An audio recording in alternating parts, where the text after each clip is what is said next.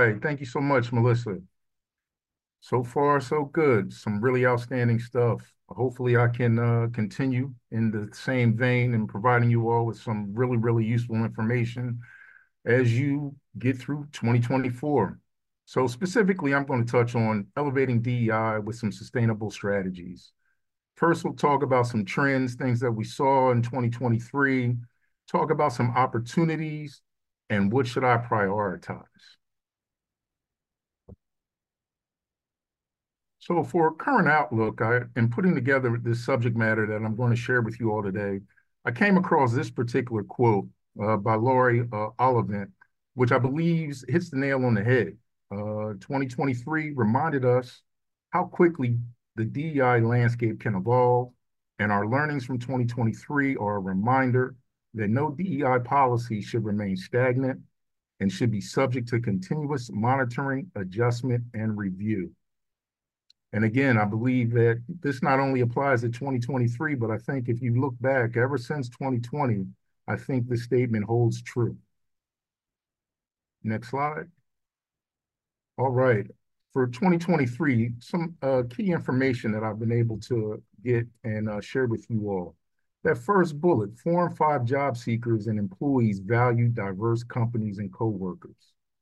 80%, 80% of job seekers and employees aged 18 to 34 polled said a company's investment in DEI was an important factor for them when, evalu when evaluating, excuse me, job opportunities and companies. Goes down slightly for the next age group, age 35 to 54, decreased to 74%. And for individuals age 55 to 64, 67% and age 65 and older, 61%, still extremely high.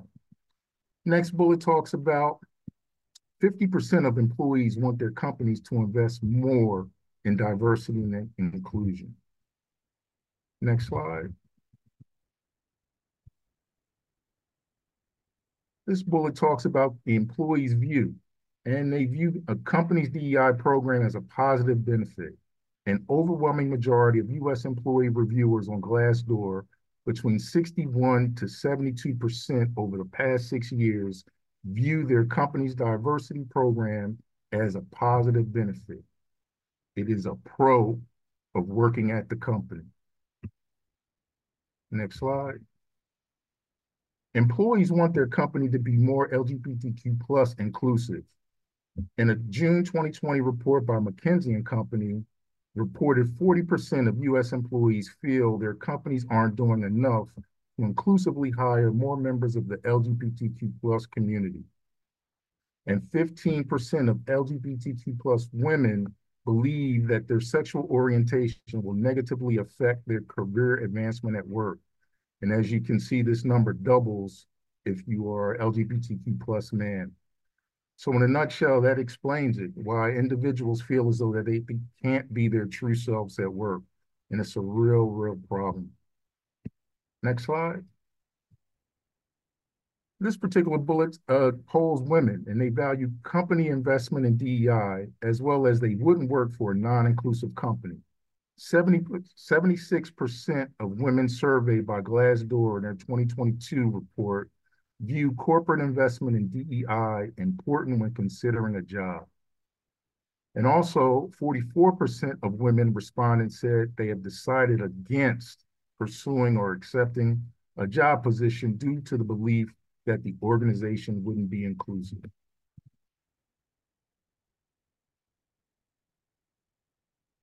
All right. This next one, I really love this particular slide here corporate investment in DEI among all industries in the United States. It surged in 2020 and 2021, but stalled a bit in 2022. And there you can see the percentages. However, among nonprofits and NGOs, those numbers were higher. In 2020, in 2019, 30%, 2021, 46%, and in 2022, 47%. Additionally, getting more specific by the geographical area of Washington, D.C., in 2019, 53%, 2020, 63%, 2021, 67%, and 2022, 64%. Incredible numbers. Next slide. So this next one, as we all know, there's been quite a bit of backlash concerning uh, DEI and various initiatives associated with it. However, three and four companies believe diversity, equity, and inclusion is a priority. With last summer's U.S. Supreme Court ruling striking down college affirmative action and a wave of state and local level legislative moves aimed largely at restricting DEI work in academia, many have questioned the future of DEI at work. According to a January 2024 C-suite survey reported by Littler article in HR Executive, 60% of the more than 300 C-suite leaders surveyed said that their organization has expanded their DEI work last year, while 33 maintained it and 1% significantly decreased their DEI activities. So in a nutshell, just putting personal agendas aside, now is not the time to abandon your efforts for creating a more diverse, equitable, and inclusive organization. Now is, in fact, the time to do an assessment of your organization and assess and determine whether or not your objectives are being achieved as well as the desired outcomes. Next slide.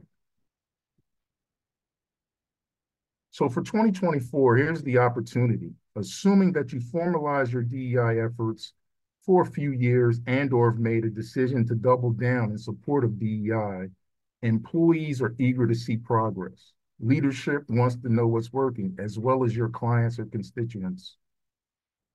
Next slide. So the challenge, you're struggling to move forward. How do you continue to drive organizational-wide commitment to DEI while energizing your people about your progress. Where do you go next?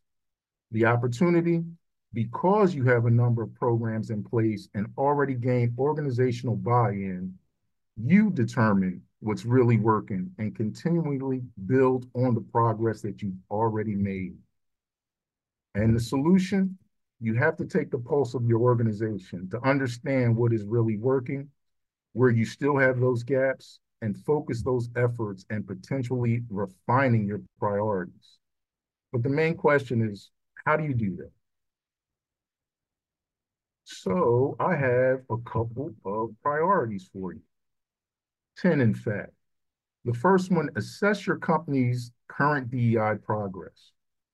A company that wants to commit to DEI needs to know where it's starting Specifically, to give you an example, at GRF, our firm, we engage with a highly recommended DEI consultant that specializes in accounting firms, and we had an overall DEI assessment. I encourage you all to do the same. You really want to take the pulse of your whole organization through a DEI lens. Learn what the employees are experiencing in their everyday work environment. You want to hear from your leaders and key groups of employees through interviews and focus groups. You want to understand what it's like to work at your organization from the perspective of your executives and the select group of the employees that you uh, survey. You want to examine whether your HR practices and talent systems are working equitably. That's key. You want to make sure that they're operating equitably, equitably, excuse me, for everyone. You want to understand why people leave through conducting exit interviews. You want to listen to those who left and know what you could have done to retain them. You want to identify where your employees are stuck. You want to pinpoint problems and specifically in the areas of hiring, promotion, and retention of key groups through a detailed talent flow analysis. And you even want to take a look at pay equity. You want to get a scorecard of how your pay, as well as the benefits and rewards stack up by gender or other demographic areas. So the second uh, initiative to prioritize and articulate your leadership level support and participation for DEI. Again, I'm going to give you an example specifically from our firm and what we've done. Uh, at GRF, we formed an actual DEI council, which is comprised of uh, eight partners and principals. And the premise behind that is that we wanted to have an executive level committee that brings the strategic view of our business strategy the market as well as knowledge of all the components of the firm from a leadership view. And we felt that was very essential. And to address the critical stage in your DEI journey, we believe that you really have to take a look from a top down approach to really get a gauge on what those uh, various priorities and goals are, which impact every department and every facet of your respective organizations. You want to give uh, your leadership uh, a, a, full a compliment, if you will, to go on their own personal journey, uh, to really take a look at themselves individually as well as collectively to see how they may positively impact your respective organizations, as well as the investment that you're uh, currently undertaking. The third initiative is to engage unbiased hiring practices. I think that's key, very key. You want to convert all job descriptions to use gender neutral language. You want to state the commitment that you have to building a diverse, equitable, and inclusive culture, as well as you want to take a look at possibly going with result-based job descriptions. As studies have shown that men apply for a job when they meet about 60% of the qualifications but women will only apply when they meet 100%.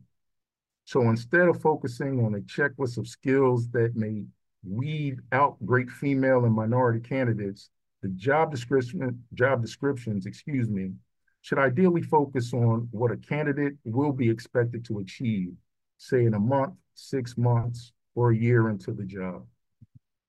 And lastly, uh, you want to conduct anonymous screenings. You want to review a resume without looking at a name.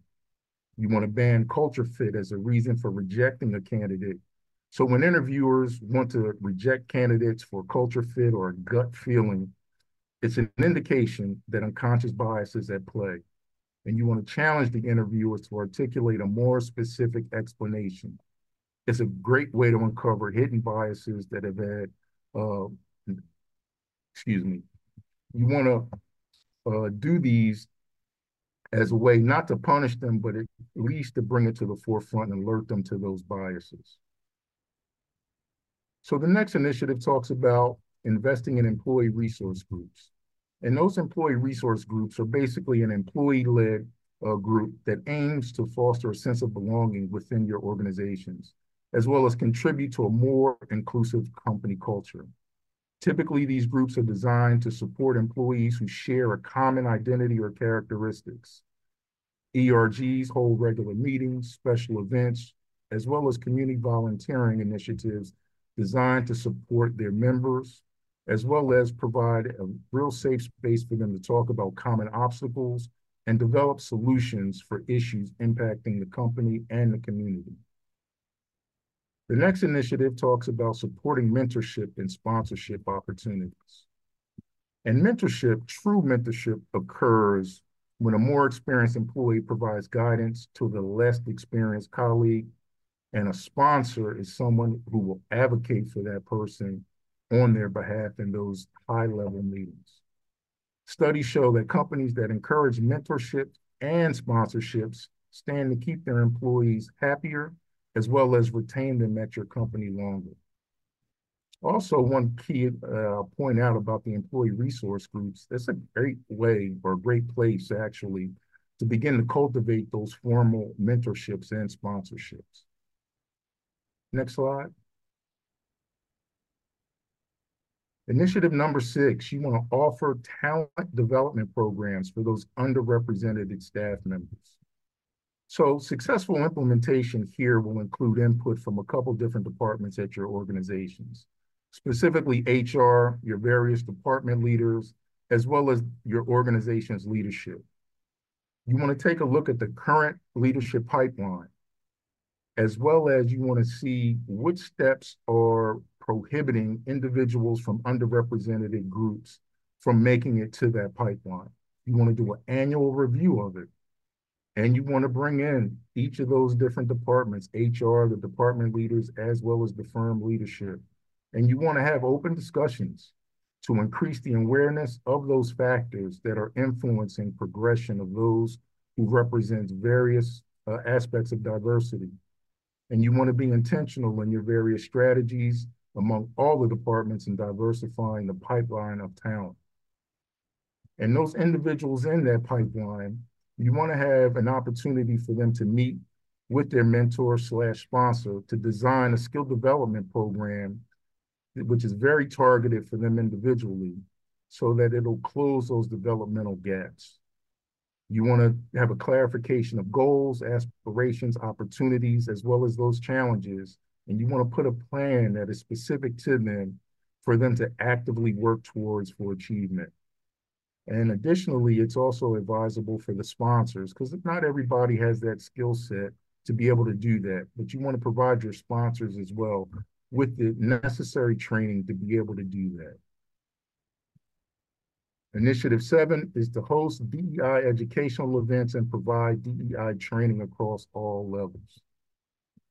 Again, using our firm as an example, oftentimes throughout the year, we conduct company-wide DEI educational events. We offer smaller group events, as well as provide individual courses, micro lessons, and a variety of DEI topics, subject matter, et cetera. And they can access this at their own leisure. And it's our hope to allow all of our employees the freedom to engage and share their personal experiences, both in large as well as small groups. And we seek to commemorate, acknowledge, and celebrate our similarities and differences with various cultures, important people, events in history, et cetera, that's aligned with our culture, values, as well as those employee resource groups. And through the training that we have, it's also our goal to help our employees identify those potential biases that are that they bring into the workplace and learn how to support our various DEI goals. The next goal or initiative eight, align DEI strategy with company business strategy and use of metrics. At a minimum, you want to have all of the leaders at the table and they should participate in an annual discussion relative to your progress of DEI. You also want to use metrics, and that's very key here as a guideline for the direction and assessment of your progress. What metrics are important to your organizations and there's no one size fit all approach. Some key ones to take into consideration would be recruitment and hiring statistics by gender, ethnicity, and level, turnover statistics as a percentage of the whole organization and a percentage of each group by gender, as well as ethnicity and level, and loss of the pipeline within each group. You want to take a look at the pipeline of women, underrepresented minorities, and other diverse individuals at leadership positions.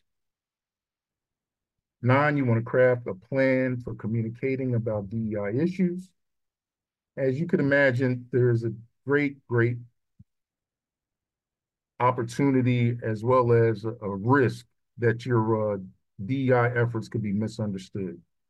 At best, those misunderstandings slow down your progress, and at worst, they can cause resistance as or and or passive aggressive behavior and you want to have a focus and intentional communication regarding each initiative, as well as provide regular updates for progress, success stories, as well as activities that are essential to keep the initiatives on track. And last but certainly not least time, 10, you want to pro provide progress updates. And it's my suggestion that you do monthly updates to the various uh, departments that you have, uh, the management departments, and whenever you have an all-staff meeting, I suggest that you provide an update to all that are attending these uh, staff meetings. And at the end of the year, I uh, suggest that you uh, put together a recap or a transparency report. So I know it gave you an awful lot of information in a short period of time, but I'll just leave you with this. You know, please remember that every organization's DEI journey is unique. And again, there is no one size fit all approach. Unfortunately, all too often, uh, when it comes to addressing a challenge and or growing a program, a lot of DEI practitioners often look at what other companies have done and they try to duplicate that. But rather, they should assess what's actually happening in your own organization. And by identifying and using the correct data, you can not only tailor your strategy, you can clearly demonstrate the impact on your efforts. And that is it from me.